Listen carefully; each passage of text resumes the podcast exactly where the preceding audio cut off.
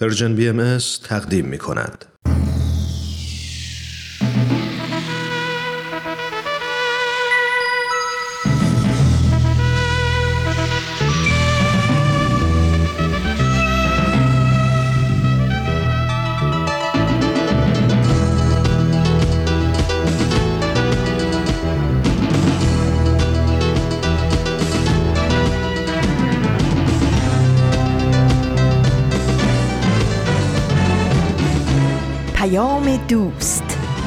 برنامه ای برای تفاهم و پیوند دلها.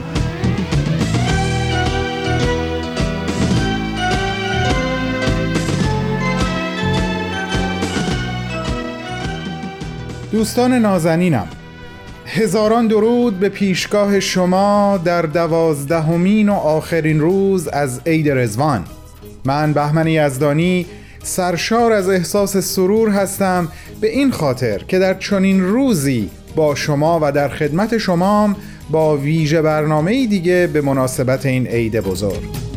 عید گل باز آمده چشم ما روشن شده گل فراوان آمده قلب ما گلشن شده.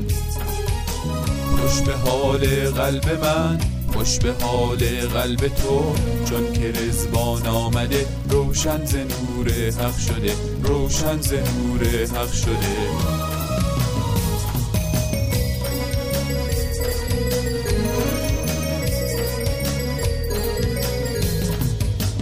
چه نهان بود ایان آمده. بهای جانم بها آمده. به لطف و یمن قدم های او به کل عالم صفا آمده. یادآوریم آن روزان سلطان گل را. همان باغ دل افروز شوق دل بود همان روزی که تاجی بر سرش بود. رموز عشق و وحدت بر لبش بود. شنبه یازدهم اردیبهشت ماه 1400 خورشیدی که برابر شده با اولین روز از ماه می 2021 میلادی بر شما بخیر باشه انشالله امروز همون روزیه که از قبل بهتون گفته بودم براتون یک سورپرایز دارم. اما الان وقتشه که بریم با هم برنامه روزگار درخشان رو گوش کنیم. بهتون برمیگردم.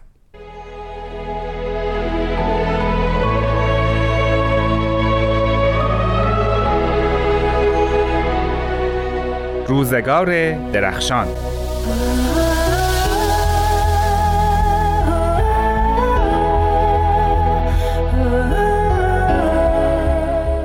سلام امروز 11 اردیبهشت ماه 1400 خورشیدیه و من پارسا فنایان.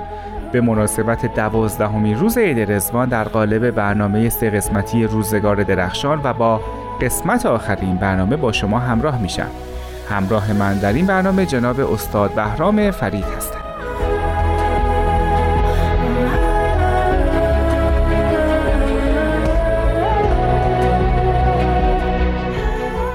اگر اولین بار با این برنامه مواجه شدین ازتون می‌خوام حتما به دو قسمت قبلی هم گوش کنید ما در دو قسمت پیشین درباره عصر ذهبی از دیدگاه دیانت باهایی و خصیصه های اون و سابقه تاریخیش صحبت کردیم و استاد فرید گفتن که دیانت باهایی انسان رو در سه ویژگی اساسی روحانی، جسمانی و انسانی در عصر ذهبی توصیف کرده.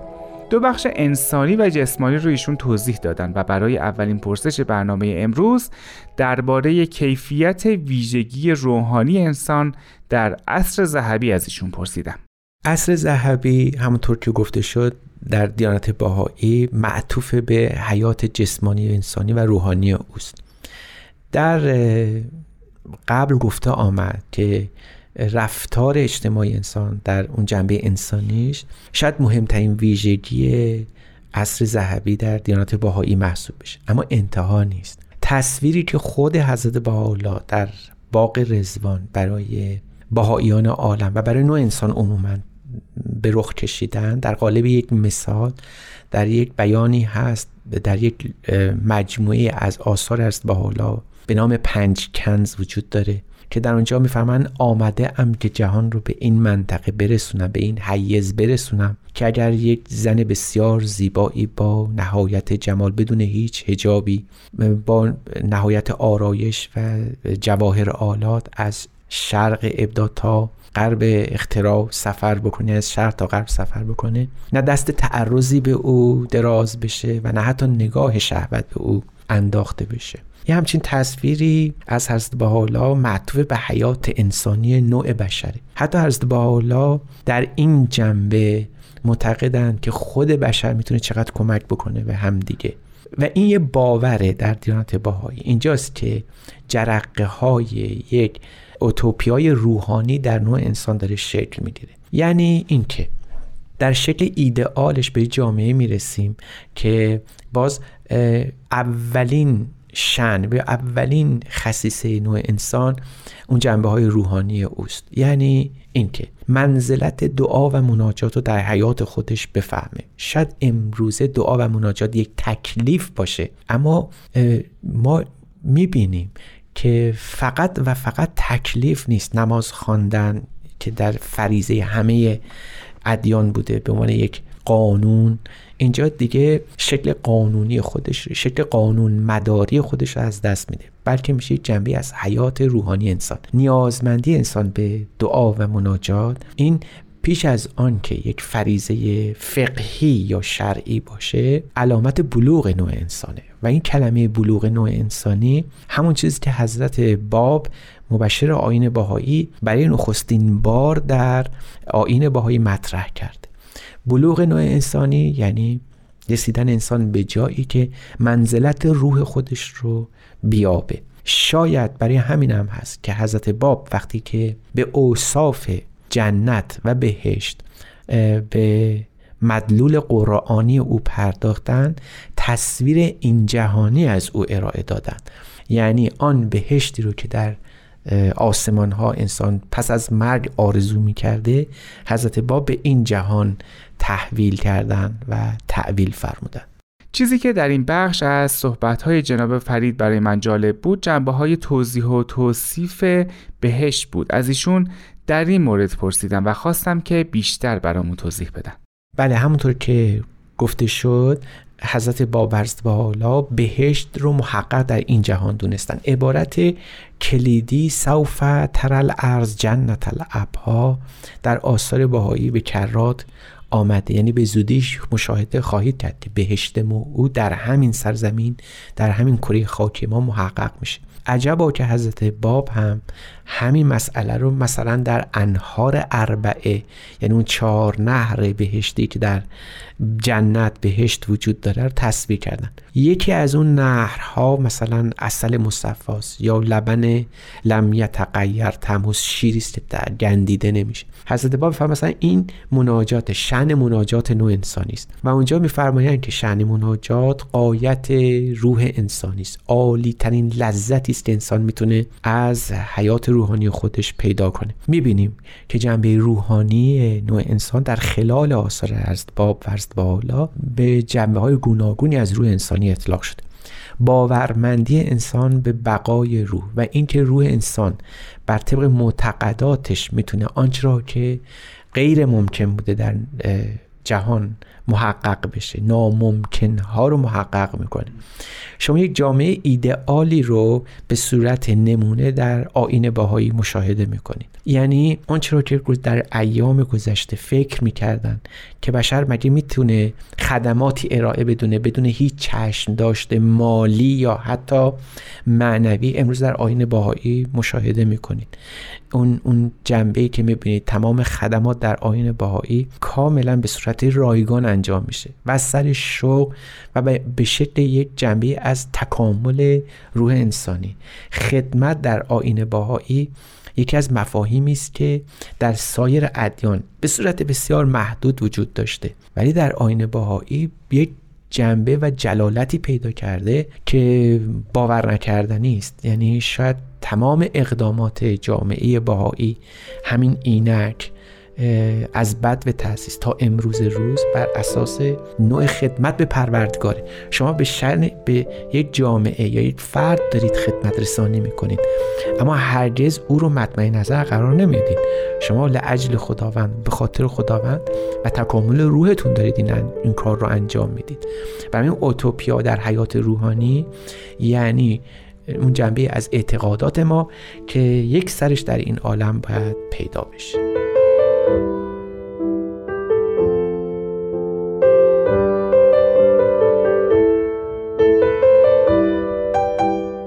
دوستان عزیز با سومین و آخرین قسمت از برنامه روزگار درخشان با ما همراهید. به عنوان آخرین پرسش درباره آینده از جناب فرید پرسیدم. انسان پس از عصر ذهبی منتظر چه چیزی باید باشه؟ در آینده معتقدیم که پایان نیست. در دیانت بهایی به هیچ وجه ما آرمان شهر ما اون اوتوپیای ما پایان تاریخ نیست. یعنی اینکه نوع انسانی به جنبه برسه که دیگه کماله و پس از او جایی نیست. هرگز اینطور تصویر نشد. همونطور که عرض کردم این بخشی از اعتقادات دیانت بهایی است. از آنجا که خداوند اسما و صفات متعدد و بینهایت داره و انسان محل تجلی این اسما و صفات خداونده یعنی کمال نوع انسانی پایان نمی‌گیره. اوتوپیا در دیانت باهایی بر طبق نقایصی که در طول تاریخ برای نوع بشر وجود داشته طراحی شده. یعنی اون جنبه هایی که انسان ها نتونستن بهش دسترسی یابند مطرح شده. مثلا جنگ برای نوع انسان یک مصیبت بوده. اصر ایدئالی در اونجا جنگ نیست. اما اوتوپیا در دیانت بهایی فقط بر اساس نقایص شکل نمی‌گیره. بلکه بر اساس تکامل و ترقی هم هست. یعنی از اونجایی که انسان باید دائما مجلای اسما و صفات خدا قرار بگیره و کمالات نوع انسانی بی نهایت هست حتما اوتوپیا تداوم پیدا خواهد کرد و حتما اوتوپیای ما یا اون ناکجا آباد یا شهر ایدئال نوع انسان پله پله ترقی خواهد کرد. به عبارت دیگه شاید این یک مرحله از تکامل حیات انسانی باشه که تصویر میشه در دیانت باهایی. مراحل پس از این هم هست. به طور ضمنی در یکی از آثار هست شوقی ربانی مبین آین بهایی مطرح شده. به طور ضمنی صحبت از وحدت کرات هم شده. یعنی صحبت از این است که وحدت در خانواده وحدت در قبیله وحدت در وطن حالا وحدت جهانی پایان کار نیست بلکه یک وحدت بین موجوداتی که در کرات آسمانی هم هستند مرحله بعدی این نوع وحدت به شمار میره. این به این معناست که نوع انسانی از اونجایی که روحش محل تجلی اسما و صفات خداوند و قوای الهی است پایانی برای مترتب نیست. برای اوتوپیای دیانت بهایی یک مرحله از مراحل عدیده است که به مدد ظهورات آینده تکمیل میشه. به همین خاطر است. یکی از اعتقادات دیانت بهایی این است که پس از حضرت بهاءالله هم پیامبران و مظاهر الهی در پی خواهند آمد و هر کدام نوع بشر رو به حصول اون کمالات منتوی در او رهنمون خواهند شد.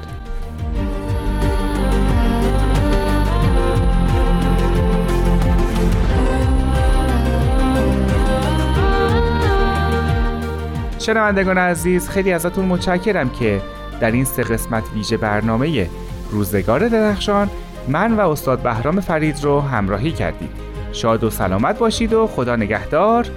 روزگارتون درخشان.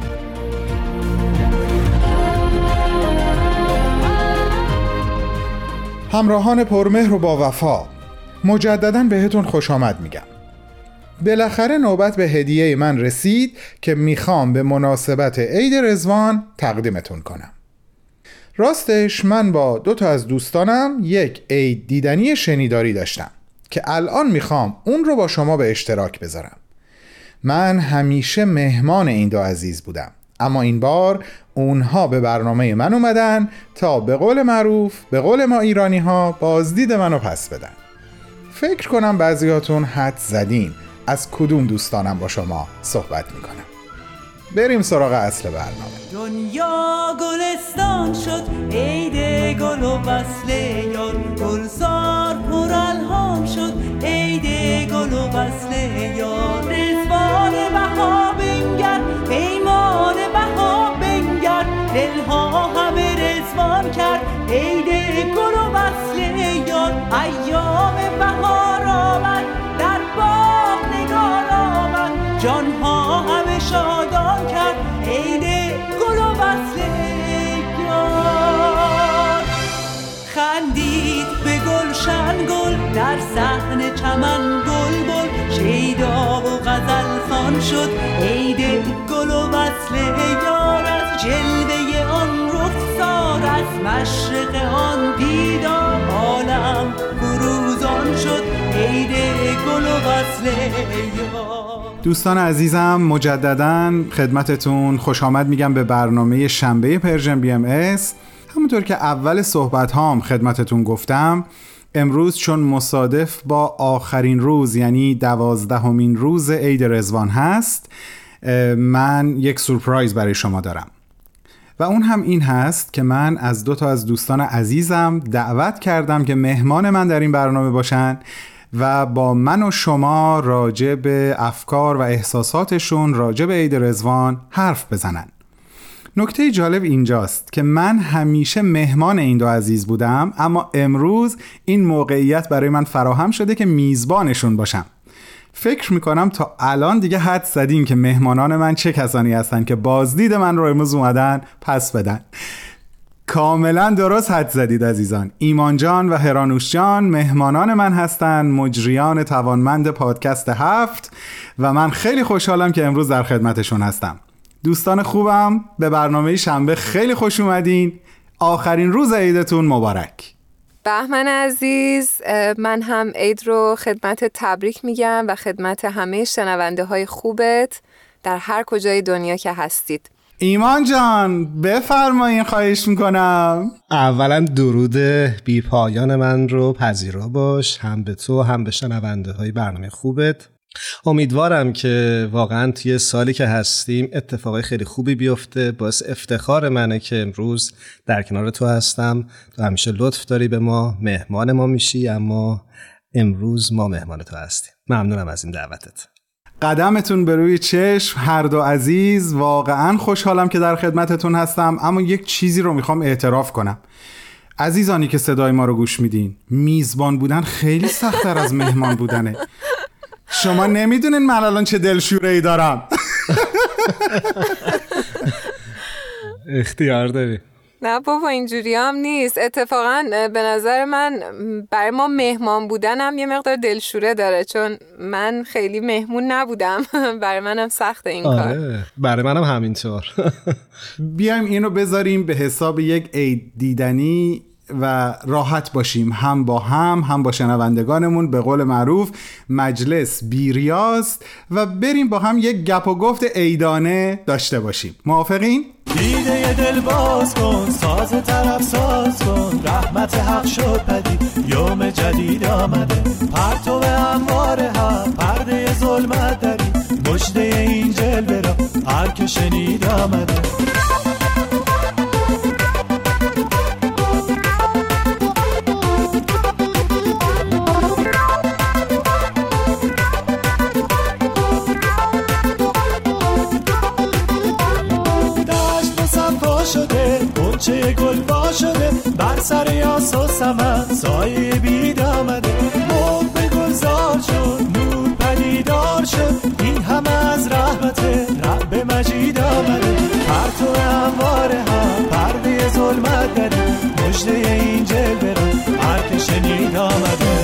ترکش عاشق به جان نغمه شادی بخوان بر پیشام سیاه صبح سپید آمده.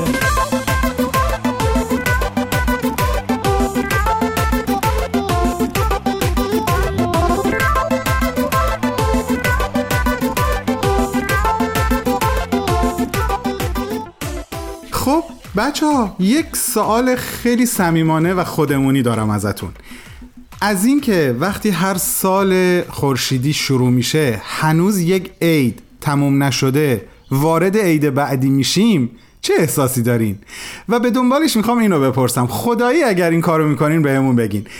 آیا کار خاصی هست که قبل از رسیدن عید رزوان انجام بدین؟ مثل یه سری کارهایی که مثلا ما قبل از رسیدن سال نو انجام میدین من خندم می‌گیره به خاطر اینکه من بعضی وقتا برای عید نوروز تنبلی می‌کنم و اهداف سالمو چون نمی‌رسم که بنویسم همیشه تو ذهنم هست میگم اشکال نداره عید رزوان میاد بعد قبل از عید رزوان می‌تونی این کارا رو بکنی.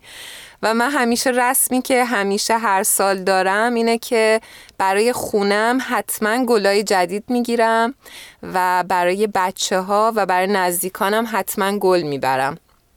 حالا این رسمی بوده که همیشه این کار رو می‌کردیم. اتفاقا با دوستان ایرانمون خیلی زیاد این کار رو می‌کردیم. یادش به خیر ولی اینجا هم سعی کردم که این کار رو ادامه بدم. بسیار جواب شنیدنی بود. مرسی هرانوشان. من هم واقعا در آستانه عید رزوان یه بار دیگه خونه تکونی می‌کنم. یعنی یک بار هم به نیت حلول عید رزوان خونه رو تمیز می‌کنم. این معمولا هست تو رسم و رسوم شخصی زندگی خودم. چه خوب چه خوب. آفرین. خیلی عالی. اینم اضافه بکنیم به لیستمون. بسیار هم عالی. خب من یه ذره دلهورم کمتر شده. الان یه ذره چرخدنده هم به قول معروف بهتر جا افتاده. الان صدای قلب تپش قلب بهمن رو دیگه نمیشنویم. آره دیگه. الان الان فکر کنم همه چی راحتره چه بسا شنوندگانمون هم اینو دارن حس می‌کنن. خیلی خب بریم جلو ببینیم چی میشه. بچه ها عید رزوان معمولا با چه مفهومی برای شما همراه هست؟ دوست دارین به این سوال برای ما جواب بدین؟ هرانوش بازم با تو شروع می‌کنیم. بهمن جان فکر می‌کنم چون در بهبهه یکی از غمانگیزترین وقایع تاریخ آین باهایی یعنی تبعید حضرت باحالا و خانوادهشون از بغداد بودیم و اظهار امر علنی حضرت باحالا اتفاق میفته یه جورایی میشه گفتش که عید رزوان نماد پیروزی شادی و سرور بر غم و اندوه می‌تونه باشه. خیلی ازت ممنونم بابت جواب قشنگی که دادی. خب واقعا مرسی. ایمان جان هرانوش توی صحبتهاش به اظهار امر علنی حضرت بهاءالله اشاره کرد. می‌تونم ازت خواهش بکنم در ارتباط با اظهار امر علنی برامون یه مطالبی رو بگی. یه ذره روشنترش کنی این مسئله رو برامون. فکر می‌کنم که اگه بخوایم راجع به اظهار امر علنی صحبت بکنیم خوبه یه خیلی کوتاه یه تاریخچه ای رو از دو اظهار امر حضرت بهاءالله بگیم اظهار امر خفی و اظهار امر علنی. تا جایی که می‌دونم توی سال 1231 هجری خورشیدی بعد از سوء قصد نافرجامی که به جان ناصرالدین شاه صورت گرفت درسته. حضرت بهاءالله که از سرشناسترین پیروان حضرت باب بودن به ناحق به زندان و سیاهچال تهران افتادند. و در همین سیاهچال بود که حضرت بهاءالله اولین بار این رو در درون خودشون حس کردند که از طرف خداوند به پیامبری منصوب شدن. کاملا درسته. حتی توصیف می‌کنن حالی که داشتن رو در واقع اگه درست خاطرم باشه جای عنوان می‌کنن که همچون آبشاری که بر سینه میریزه این نزول وحی الهی رو حس می‌کردن کاملا درسته. این اتفاق اول رو در حقیقت در تاریخ آینه بهایی بهش میگن اظهار امر خفی یا مخفیانه حضرت بهاءالله. که در واقع این اتفاق همونطور که گفتی در تهران در, در زندان سیاهچال تهران افتاد. درسته؟ دقیقا, دقیقا. مرسی. کاملا. در ادامه چی شد؟ در ادامه همونجوری که در تاریخ آین بهایی اومده حضرت بهاءالله به درخواست ناصرالدین شاه به سرزمین های عثمانی تبعید میشن و به عراق میرند و ایشون در عراق بغداد رو برای اقامت انتخاب می‌کنن. ده سالی رو در بغداد زندگی می‌کنن تا اینکه در نهایت تصمیم بر این میشه که ایشون رو به جای دیگه ای تبعید بکنند و در مسیر عزیمتشون به استانبول دوازده روز رو در باقی به اسم باغ نجیبیه در اطراف بغداد اقامت می‌کنن که در همین دوران هست که حضرت بهاءالله به یارانشون اعلام می‌کنن به صورت علنی که مأموریت الهی دارند و پیامبری هستند برای دوران تازه. و این اتفاق تبدیل شد به بزرگترین جشن و رویداد شادی آفرین شاید برای باهایان عالم. بسیار عالی. آیا اظهار امر در نوع دیگه ای هم در تاریخ از حضرت بهاءالله داریم؟ بله بهمن جان در زمانی که حضرت بهاءالله در ادرنه بودند الواهی رو خطاب به سلاطین و زمامداران جهان نوشتند که در اون اونها رو با مأموریت الهی خودشون آشنا کردند و ما بهایان این رو به عنوان اظهار امر عمومی حضرت بهاءالله در تمام جهان می‌شناسیم. یک دنیا ممنونم ازت. بسیار توضیح عالی دادی ایمان جان. یه سوال دیگه هم دلم می‌خواد ازتون بپرسم بچه ها هنوز این فرصت رو دارین که با من و شنوندگانمون همراه باشین؟ حتما. بله حتما. حتما. بهمن جان. بسیار عالی. دوست دارم بدونم و برای من و عزیزانی که صدای ما رو میشنون اگر دوست دارین بگین کدوم خاطره یا خاطرات مربوط به این دوازده روز تاریخی بیشتر توی ذهنتون مونده بیشتر از لحاظ عاطفی شما باهاش ارتباط برقرار کردین.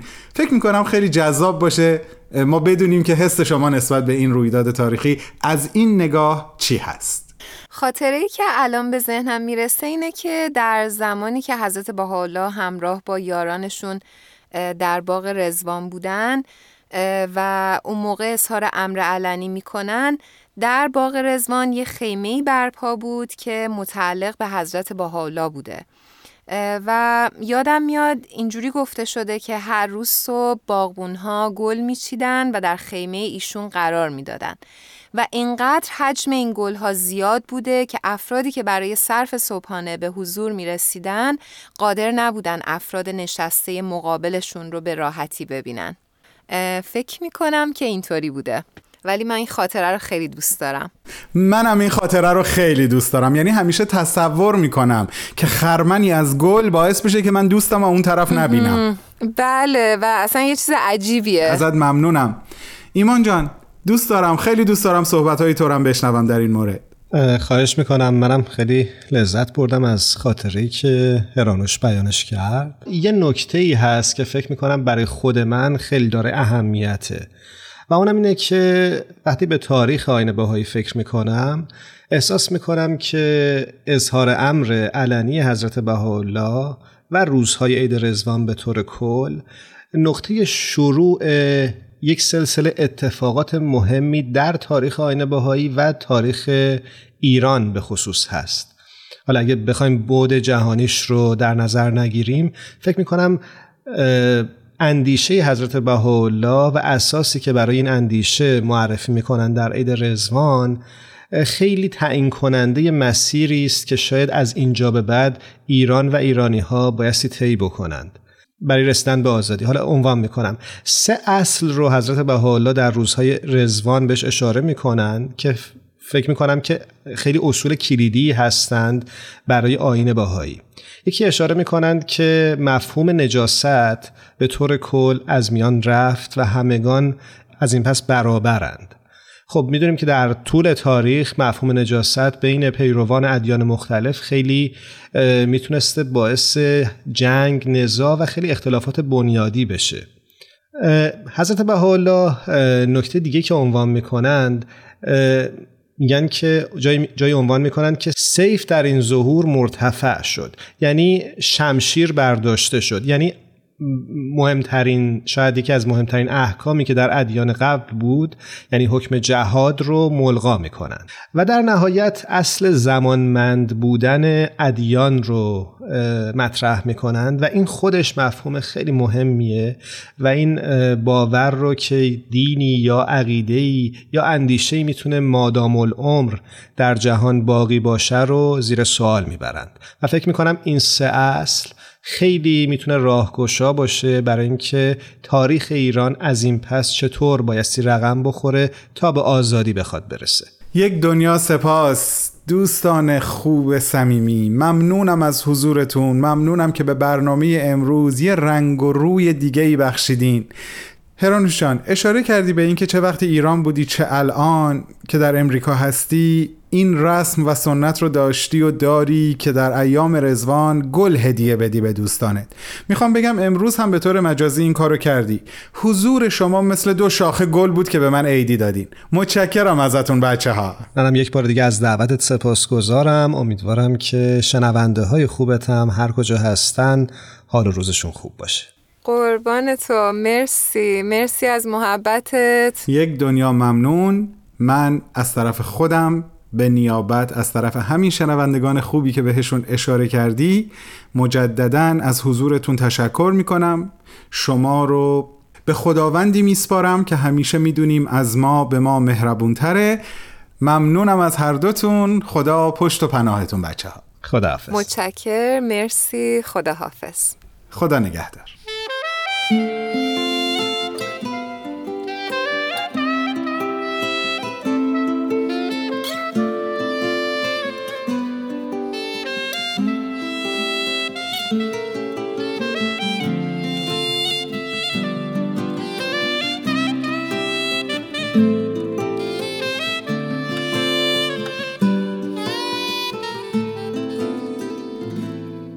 زمان تاریک و رهباری.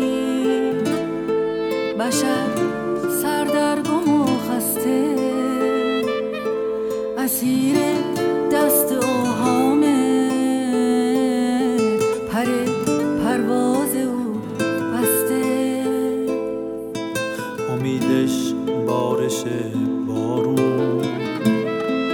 به دشت فکر و اندیشه.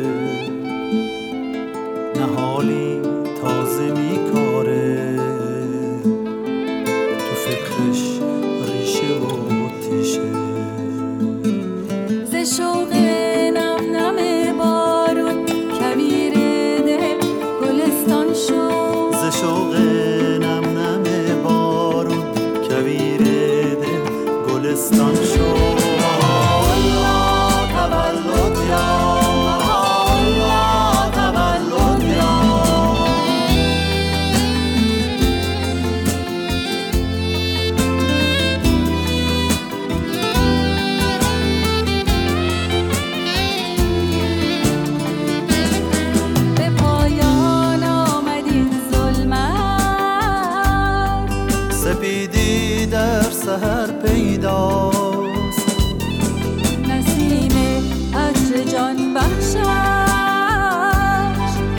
شهر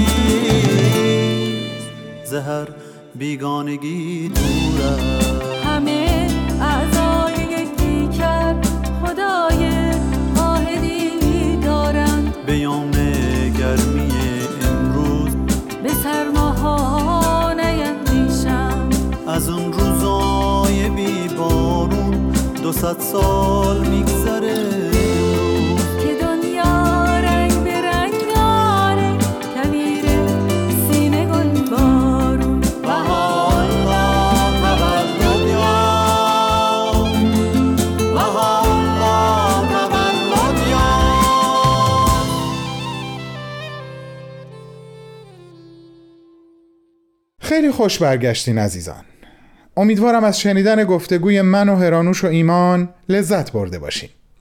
فرصت زیادی برای صحبت ندارم. به همین خاطر دو برنامه بعدی رو همینجا با هم اعلام و ازتون دعوت می‌کنم اونها رو گوش کنین. اولین برنامه عنوانش هست شراب و کلید و چراغ و دومین برنامه بحرانهای جهانی و جهان آینده. شراب و کلید و چراغ.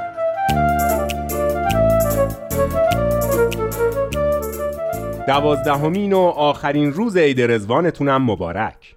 در مجموعه برنامه های شراب و کلید و چراغ کاوشی داشتیم در اهمیت اوامر و احکام الهیه و همچنین در اهمیت پیروی از اونها.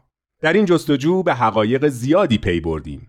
از جمله دونستیم که چطور تعالیم الهیه نیروها و قابلیتهای ما رو پرورش میدن و نیازهای روحانی ما رو تأمین می‌کنند و بر آگاهی و ادراک ما درباره ماهیت انسان و منظور از عالم هستی میافزایند.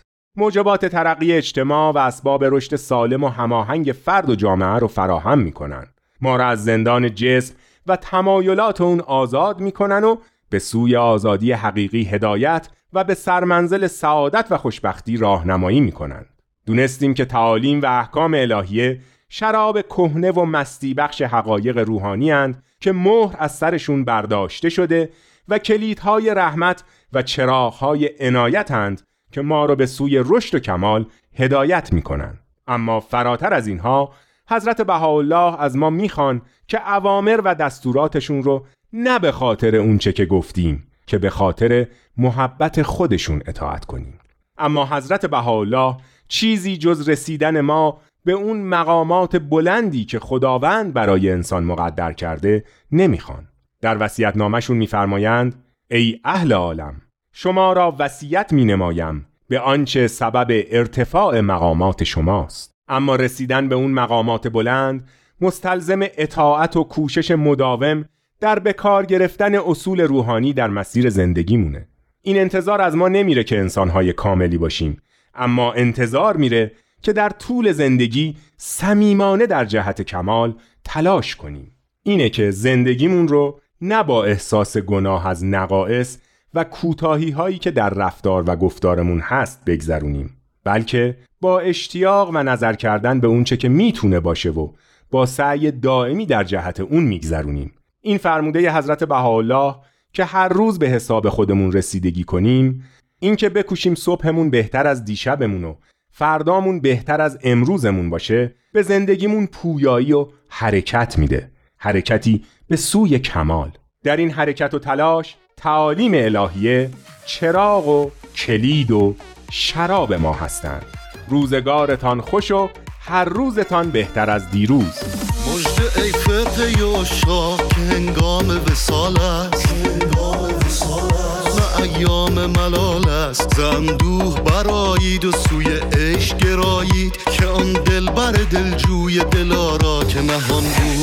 زنزار و خفی بود زفکار و بسی در طلبش جام دریدند و سهر آه کشیدند و از او از او نام و نشان هیچ ندیدند و به صد مهر و وفا از کرم و لطف و صفا پرده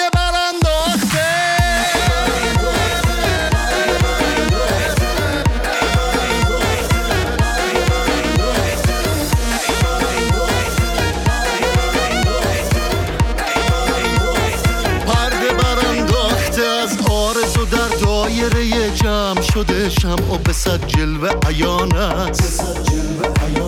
به عاشق نگران است و هزاران ز محبان وفادار سویش راه کشیدند و دل از خیش بریدند و به مقصود رسیدند و کنون مرحله ماست که از جان بشتابیم و ره دوست بیابیم و گل وصل بچینیم و رخ یار ببینیم و در آن بزم نشینیم و به میخانه وحدت ز کفش جام بنوشیم.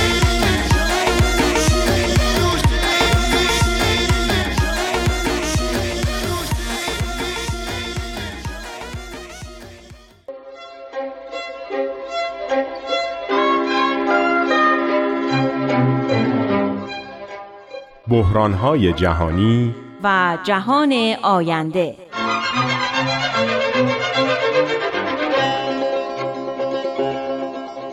درود بر شما و عید گلتون مبارک. در برنامه های قبل از بحران های اقتصادی و پاندمی و تغییرات اقلیمی و خطر جنگ هسته‌ای و مشکلات فراوان دیگه ای گفتیم که امروزه در مقابل ما مردم جهان هستند. و انگار با همه خطرناکیشون بهشون عادت کردیم.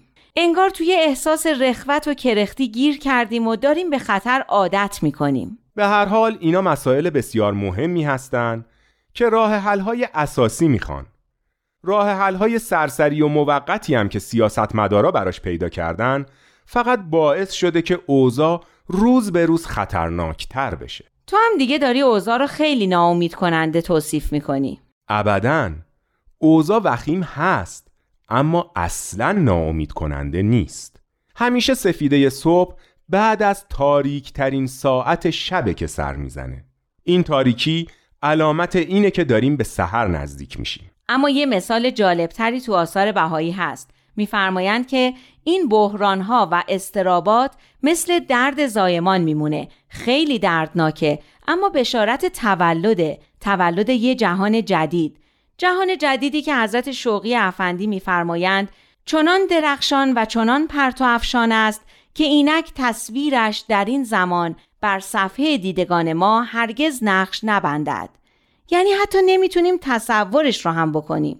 این هم در آثار حضرت بهاءالله هست که در واقع ظهور تدریجی اون نظم جهانی آینده است که پایه های این نظم کهن رو به لرزه در آورده و دچار استراب کرده.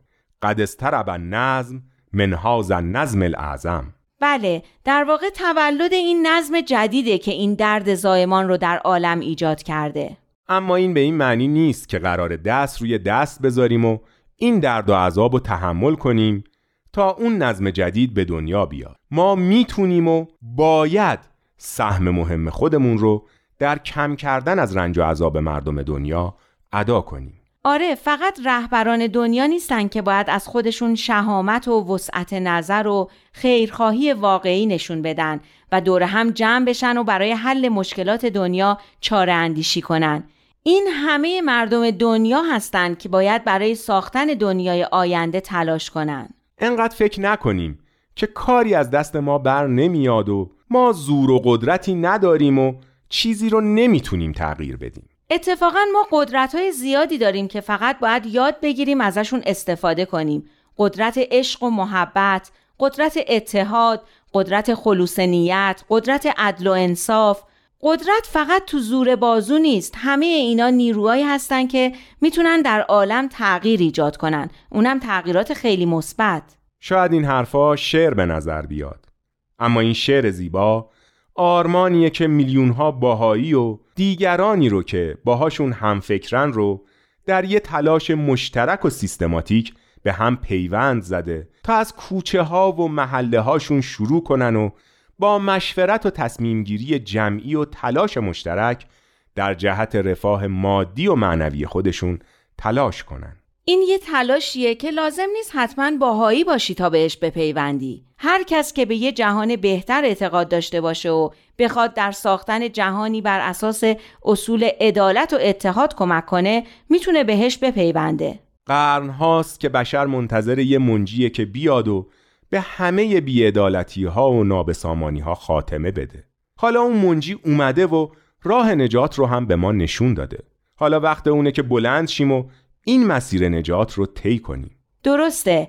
نجات هدیه ای نیست که از آسمون به زمین بیفته. نجات مسیریه که باید انتخابش کنیم و در اون گام برداریم. و توی این مسیر ساخته بشیم و تربیت بشیم و شایسته این بشیم که در اون جهان جدیدی زندگی کنیم که خالی از ظلم و تعصب و خودخواهی و کوته نظری درش جایی نداره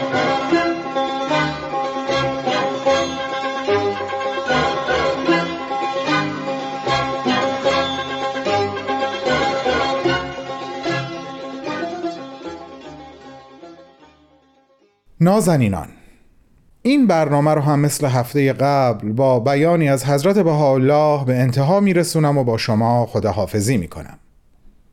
حضرت بهاءالله میفرمایند قدم همت بر سرات مستقیم مستقیم کن.